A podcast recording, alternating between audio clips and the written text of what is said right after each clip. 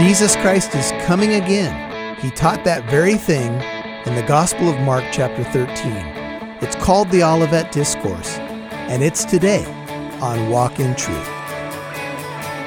Welcome to Walk in Truth with Michael Lance. Walk in Truth is a ministry of Living Truth Christian Fellowship. It's our goal to build up believers and to reach out with God's truth to all people. And now, here's Pastor Michael. Mark 13. I've told you everything in advance. Mark 13, we are going to look at the second coming of Jesus Christ and look at things related to his second coming as we move through the Gospel of Mark. This is where we are as we've been going verse by verse through the Gospel. We've come to Mark 13. Mark 13 is a parallel along with Luke 21 and Matthew 24. These three chapters make up what's called the Olivet Discourse. The Olivet Discourse is a big way of saying it's a sermon that was delivered by Jesus as he sat on the Mount of Olives. Interesting location when he gave the sermon. The Mount of Olives is to the east of the current Temple Mount. If you look from the east and you look towards the mount, the, you're on the east, you look towards the Temple Mount, it's a great view. It's, it's quite an exhilarating view, and it's down that, that road that Jesus made his triumphal entry. When Jesus made his triumphal entry, he gave a prophecy. It's recorded in Luke 1944. He wept over the city, even though they were celebrating him as blessed is he who comes in the name of the Lord. He wept over the city because they did not recognize the time of their visitation. And he said, he, he made a prophecy in Luke 1944, and he said that not one stone would be left upon another that would not be thrown down. It's a staggering prophecy, especially in light of what he was talking about. He was talking about the temple precincts that actually made up one sixth of the old city of Jerusalem. If you've been watching the news, Israel's on fire right now. There's all kinds of fires, something like 250 fires, I guess, that have been set in Israel. The Israeli fire department's trying to deal with it. Israel, uh, we're told in the book of Zechariah, will become a cup of trembling for all the nations. Anybody who's ever studied prophecy, if you consider yourself a prophecy buff, this will be a message for you because we're going to talk about predictive prophecy. We're going to talk about the end times, the city of Jerusalem, and the famous words that Jesus shared in these three sections. They're all, they all parallel each other. They're, they're the same uh, uh, sermon that's given with just a little bit of different variation. And let's, uh, let's pray before we do anything further. Father, we come before you right now. Um, as a people hungry to hear from you. Help me to get out of your way so that you might speak. Your word is alive and it's profitable. Every portion of it, every part of it profits the believer, edifies, and exhorts. And Lord, we want to have ears to hear what you have to say. We want to discern the times and we also want to discern the scriptures. We don't want to just say that we're newspaper theologians or those who study eschatology just by the newspaper. We want to let the Bible speak. But we certainly look at current events and they pique our interest as well, just thinking about the things that regard the last days. But all in all, Father, what we want to say right now is just help us as we study your word. Give us ears to hear, eyes to see, a mind that's ready to receive what you have to say to us. And I pray that in Jesus' holy name. Amen. Amen. Behold, I've told you everything in advance. One of the remarkable things about the Bible, among many things that we could talk about, is predictive prophecy. Now, prophecy is a word that has two primary meanings. Prophecy means to speak forth the word of God. So you could say it is forth-telling. But prophecy also has a unique aspect in Scripture, which is foretelling. This is what we call predictive prophecy. The Old Testament is filled with predictions, predictions that have to do with the fall of nations and have to do with Israel and surrounding nations. And the Old Testament is filled with what's called messianic prophecy. That is prophecy written sometimes 500, as much as a thousand years before Jesus Christ was born in Bethlehem, predicting his birthplace. Micah 5 2 said he would be born in Bethlehem. Micah writes 700 years before Jesus was born. The book of Isaiah is filled with prophecies about Jesus. Isaiah 7:14 says that he will be born of a virgin. That pretty much narrows the, the, the, uh, the people who could qualify for the Messiah. You'll look for a woman who has never known a man to have a baby. That's pretty specific. But there's another interesting aspect about prophecy that we need to understand, and it's this sometimes prophecies have dual fulfillments. An example I just gave is Isaiah 7:14. It said that Emmanuel, this one Emmanuel, would be born of a virgin. But in the immediate lifetime of the prophet Isaiah, there was a child that's talked about in the very next verse. And some of that, those words, are fulfilled in his lifetime in the immediate life of the prophet and his wife and his family. However, Matthew picks up the idea of Emmanuel in Matthew 1, verses 21 through 23, and calls Jesus Emmanuel and says he will be born of a virgin. The Bible has many instances which have dual fulfillment. This is going to be relevant to the Olivet Discourse or the words of Jesus in Mark 13, Luke 21, Matthew 24, because I believe what we're going to see in this sermon is a dual fulfillment. Some of the things that Jesus talks about, there's no doubt, happen in the lifetime of the apostles and primarily at the fall of Jerusalem in AD 70. But there's going to be other things that look well beyond the time period of the fall of Jerusalem in AD 70 and look to the future, even our future. And we'll talk about that in a moment. As we look at the dual fulfillment of prophecy, we can see this, for example, in another place in Psalm 22. David wrote Psalm 22, and some of that psalm has to do with David's immediate lifetime. David suffered many things. He was harassed by Saul, he was chased by enemies, his life was threatened. Yet Psalm 22 is ultimately a prophecy about Jesus on the cross. And we can see those, those specific things like they would pierce my hands and my feet, they would wag their heads at me, and so forth. All of this applies to David in his immediate lifetime, at least some of it. And to Jesus, ultimately, Psalm 22 is an example. Here's another one. David was told in 2 Samuel 7, you can write down verses 9 through 16, that his son would have a throne forever. Now, the one that sat on David's throne that followed him in the reign of uh, Israel is Solomon. David's son Solomon sat on his throne. But David was promised in this famous section where it promises that the, his throne will be upheld forever, that his son would sit on his throne, and that throne would last forever. In Luke 1 32 and 33, if you're taking notes, it says that Jesus fulfills that. He's the greater David, the son of David, and his throne will last forever. So, in the immediate lifetime of David, there was a fulfillment of Solomon, but there's an ultimate fulfillment in Christ. Now, what's extremely relevant in dual fulfillment to our subject matter is something called the day of the Lord. If you have a concordance or you like to search out concepts or words in the Bible, type in the day of the Lord. You will see this mentioned scores of times in the Old and New Testament. The day of the Lord is seen by scholars as a day when Yahweh judges and rescues his people. And oftentimes, the day of the Lord is depicted in what's called ancient fulfillments. Here's an example in the book of Joel. The book of Joel is all about the day of the Lord. There was a locust plague that happened in the time of Joel.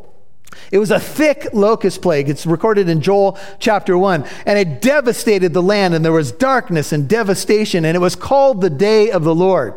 One writer calls the locust plague in the book of Joel the day of the Lord in embryo a foreshadowing of the ultimate day of the Lord when God will come, Jesus will come and he will judge the world, rescue his people, and judge the world. So those were foreshadowings, the book of Joel.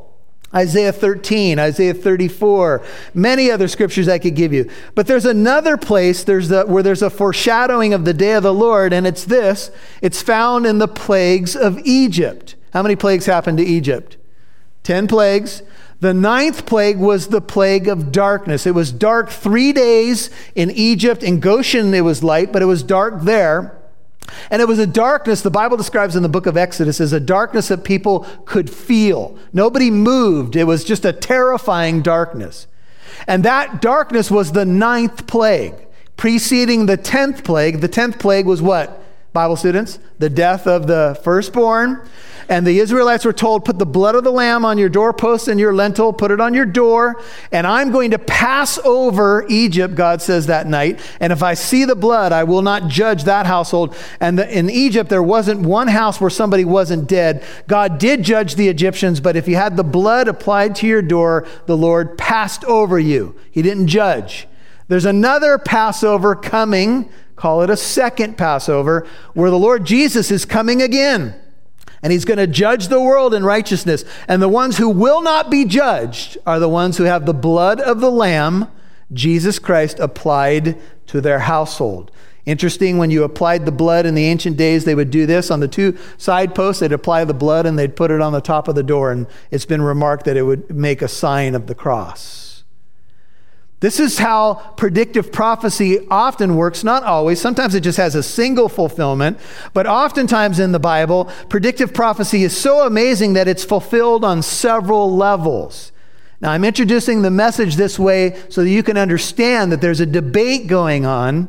And if you run in any of these circles, you study this stuff, here's what the debate is. People who look at Jesus' Olivet discourse in Mark 13 and the other sections I've mentioned to you, some are arguing that it's already been fulfilled at the fall of Jerusalem in AD 70. That none of Jesus' words have any relevance to a modern day audience. That they've all been fulfilled, and they're called extreme preterists. And let me just define the word preterism. And you might be saying, Pastor Michael, all these big words, hang with me now. Preterism simply means past. So a preterist believes that the Olivet discourse was fulfilled in the past. I don't know why theologians are always coming up with big words. Why don't we just say past? We can say preterism. All right? Okay, so here's what they say. Now, there are some preterists that hold that much of Jesus' sermon from the Mount of Olives was fulfilled at the fall of Jerusalem in AD 70, but not all of it. And they will apply portions to the future. And then there are some people that think it's largely towards the future. I will tell you. Hey, folks, thanks for listening to Walk in Truth. And we'll be back to the message in just a moment. We've been doing a Sunday night service called 633, and in it, we've been looking at a subject called the dark dangers of the occult. The occult speaks of that which is hidden, secret, literally occluded, behind the veil. People are fascinated with these subjects, but God warned in both the Old and New Testament that the occult is something that is forbidden and even dangerous. We want you to have access to these resources to teach you more about the occult so you can tell people who are dabbling in it or messing with it about the hope and the love and the truth that's found in Jesus Christ. You can access this information at our website, walkintruth.com. This is how predictive prophecy often works, not always. Sometimes it just has a single fulfillment, but oftentimes in the Bible, predictive prophecy is so amazing that it's fulfilled on several levels. Now, I'm introducing the message this way so that you can understand that there's a debate going on and if you run in any of these circles, you study this stuff, here's what the debate is.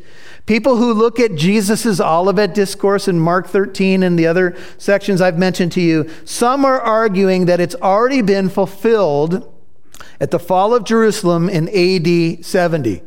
That none of Jesus' words have any relevance to a modern day audience.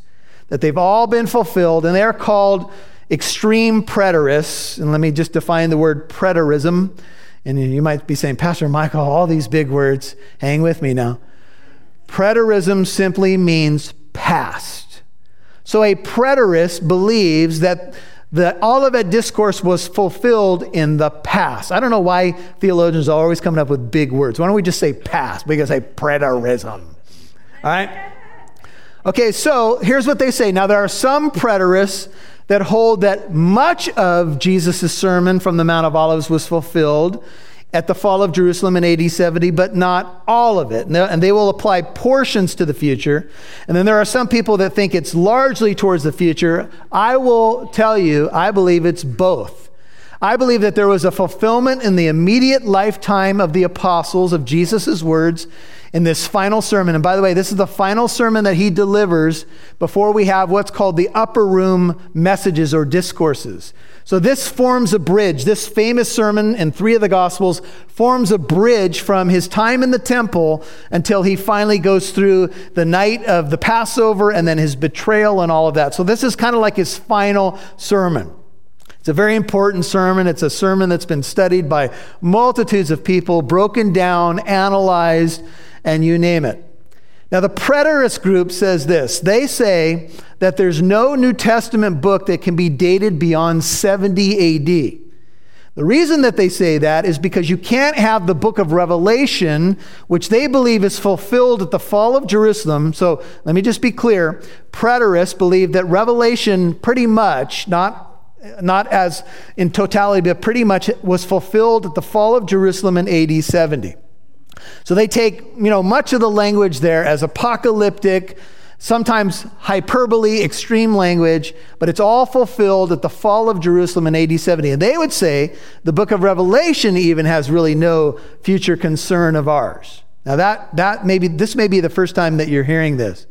So they have to say that Revelation has to be dated before 70. And they really have to say it's got to be dated between AD 65, 66 to allow for other things to occur. The traditional dating of the book of Revelation has been 95 AD. 25 years after the fall of Jerusalem, uh, many conservative scholars hold this date, and this date would be during the reign of Domitian. Now, I want to just explain this so if you guys run into this, you'll know what the evidence is. There's a reference in a church father called Irenaeus. The reference comes from about 180 AD. And he says that John wrote the revelation from the island of Patmos around 95 or during the latter half or the end of uh, Domitian's reign. Domitian did not reign before 70 AD. So the people who hold the late date say it happened during, he wrote it during Domitian's reign, Roman emperor. The folks that want the earlier date say that Revelation was written during the reign of Caesar Nero. And that Nero is the beast, and he was a wild man, and he did a lot of crazy things. In fact, the Apostle Paul was killed during the reign of Nero. And so this is where the debate happens. And while I'll say that there are some interesting things that are brought out by preterists that I think we need to pay attention to, I think that they've kind of taken, in many cases, an extreme view of this section and they ignore what I believe are future fulfillments to Jesus' words. So, behold, I've told you everything in advance. I'm talking now about predictive prophecy. Why should you care about predictive prophecy? Some of you may be thinking, I, I could care less. You know, I'm not a, I'm not a a pre-tribber, a post-tribber, I'm a pan-tribber. However it all pans out, I don't care, right? Well, you know, I can understand why some people take that position. And just so you know, we're a church that holds a premillennial view. What does that mean? Here's what, here's what we believe. We believe that there's going to be a thousand year reign of Christ. That's the word millennium, thousand, millennial and that Jesus will appear at his second coming pre millennial, before the thousand years. We believe he'll set up his kingdom. We believe there's going to be a golden age. We believe Isaiah 2 and 11 with the, with the lion and the, the wolf and the lamb and then the child playing by the hole of the cobra, and there's peace. Uh, and here's the deal. When we think about the second coming, here's what the second coming means to me personally and practically it means hope that my God didn't just say, okay, good luck, humans. Whatever's going to happen is going to happen. I wound up the universe. I made you, and good luck. No, he entered time and space in the time that we call Christmas and died for our sins and rose to defeat death, and he's coming again. He has not left us all alone. Aren't you glad? This world can be a crazy and lonely place. And Jesus says, I'm coming again. I've gone to prepare a place for you, and I will come again and receive you to myself, that where I am, there you may be also. That's the second coming. It's hope. That everything that I see that's wrong is going to be made right again. That there is going to be a time when Jesus rules and reigns from Jerusalem and things that were, have been devastated by the sin of mankind will be made right again. That's what the second coming means to me. I don't just study the second coming so I can spout facts about, you know, history or eschatology. by the way, if you hear eschatology, it comes from a word eschatos, meaning the study of the last things or the end times. So if you hear somebody say, I'm into eschatology, man, then that's what they're saying. They like studying prophecy. And the Bible is filled with prophecy. And interestingly enough, the New Testament has prophecy as well. In fact, Jesus' words in Mark 13 are a prophecy. There's such an incredible prophecy that they were fulfilled largely, not all, but a large part was fulfilled in 70 AD to the T. Jesus died around 30 to 33 AD. He predicted the fall of Jerusalem 40 years before it happened, proving who he is that He's God, that He can predict the future with wholehearted certainty. Now, the New Testament does teach the second coming of Jesus, and I told first service, I'm not sure how many verses I will get through. This is going to be a sermon done in parts because there's 37 verses in Mark 13, and I haven't done one of them yet. Amen? So I won't keep you here all afternoon, but I, I will introduce the subject, and I got to verse 14 at first service. And so that's what I hope to accomplish this morning. But I want to introduce the subject of the second coming because there are some people who, you know, in, on extreme preterist circles, they don't even believe in a literal second coming anymore. They're dismissing that Jesus is literally coming again. Does the Bible teach that? Let's turn to the book of Acts Mark, Matthew, Mark, Luke, John, Acts chapter 1. Jesus has spent 40 days talking to the, the apostles about the kingdom of God uh, 40 days after his resurrection, he appeared with many convincing proofs. He presented himself alive. That's what Luke tells us in Acts 1 3. And so they had questions for him, and uh, he gathered them together. And in verse 7 of Acts 1, just to get to the main point of this particular sermon, Acts 1 7, he said to them, It is not for you to know the times or epochs which the Father has fixed by his own authority. Jesus will say in the Olivet Discourse that no one knows the time of his coming, not even the angels or the Son. I think Jesus knows them in his divine nature, but it's been argued that in his human nature, perhaps he didn't know. And so they've been asking, they say, verse 6, Acts 1, Lord, is it at this time that you are restoring the kingdom to Israel? Are we entering into the golden age? Are you going to sit on David's throne? That's their question. And he said, It's not for you to know the times, verse 7, or season or epochs which the Father has fixed by his own authority. But you shall receive power when the Holy Spirit has come upon you, and you shall be my witnesses both in Jerusalem and all Judea and Samaria, and even to the remotest part of the earth. And after he had said these things, he was lifted up while they were looking on. This is called the ascension. And a cloud received him out of their sight. We believe that's a glory cloud, not a rain cloud. And as they were gazing intently, you could imagine this experience. The apostles watch him get lifted up. He's resurrected. He's bearing the scars of the cross. He's very human. And he's all of a sudden raised up, lifted up, verse 9. While they're looking, how big would your mouth be open as you, oh, right? And they watched him. He was lifted up while they were looking on. A cloud received him out of their sight. And as they were gazing intently into the sky while he was departing, Behold, two men in white clothing stood beside them. And they also said, Men of Galilee, why do you stand looking into the sky? This Jesus, who has been taken up from you into heaven, will come in just the same way as you have watched him go into heaven. How did he go into heaven? In a physical, resurrected body, received by a glory cloud and he's coming back in the same way. And where he delivered the sermon from is where he will plant his feet on the Mount of Olives, which is what the book of Zechariah teaches us. And that mountain is going to go through a uh, recreation, it's going to split. Okay? So, this is what the Bible teaches.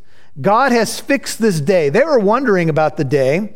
God has fixed the day. If you keep going in your Bible and go to uh, 1 Thessalonians. Go to your right, 1 Thessalonians. I just want to show you a few of the verses that teach the second coming of Jesus Christ. 1 Thessalonians 4, if you look at verse uh, 16, the people had questions about how this all worked, and some of the people were dying in the church, and they wondered, well, did they miss the rapture or what's going on? And Paul wrote in 1 Thessalonians 4:16, "The Lord himself will descend from heaven with a shout, 1 Thessalonians 4:16, with the voice of the archangel and with the trumpet of God, and the dead in Christ shall rise first.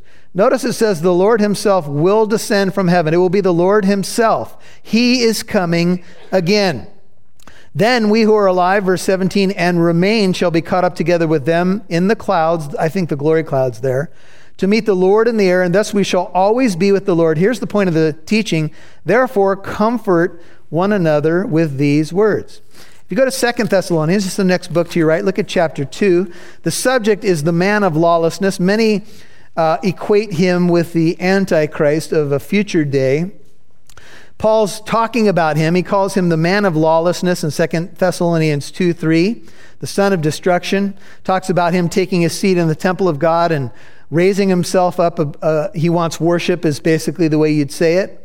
Here's what it says it says, And then that lawless one, verse 8, 2 Thessalonians 2, will be revealed, whom the Lord will slay with the breath of his mouth and bring to an end by what? The appearing of his coming.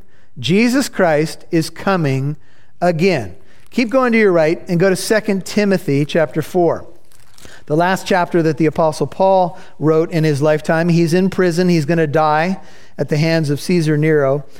And he says these words 2 Timothy 4, verse 7. He says, I fought the good fight, I have finished the course, I have kept the faith. In the future, there is laid up, 2 Timothy 4 8, for me, the crown of righteousness, which the Lord, the righteous judge, will award to me on that day. And not only me, but also to all who have loved what? His appearing. Hey, folks, this is Pastor Michael, and I appreciate you listening to today's message. I want to tell you about the store at walkintruth.com. On the store, we have a brand new teaching up. It's on the occult. It's called The Dark Dangers of the Occult. And we have taught on the subject of demon possession and we also have taught on the subject of Wicca or witchcraft, and there's more to come.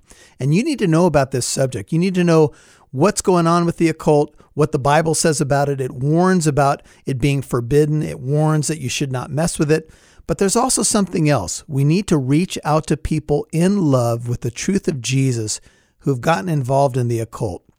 You can have access to this information, these resources to learn more and to become a more effective ambassador for Christ. It's all available at the Walk in Truth store at walkintruth.com.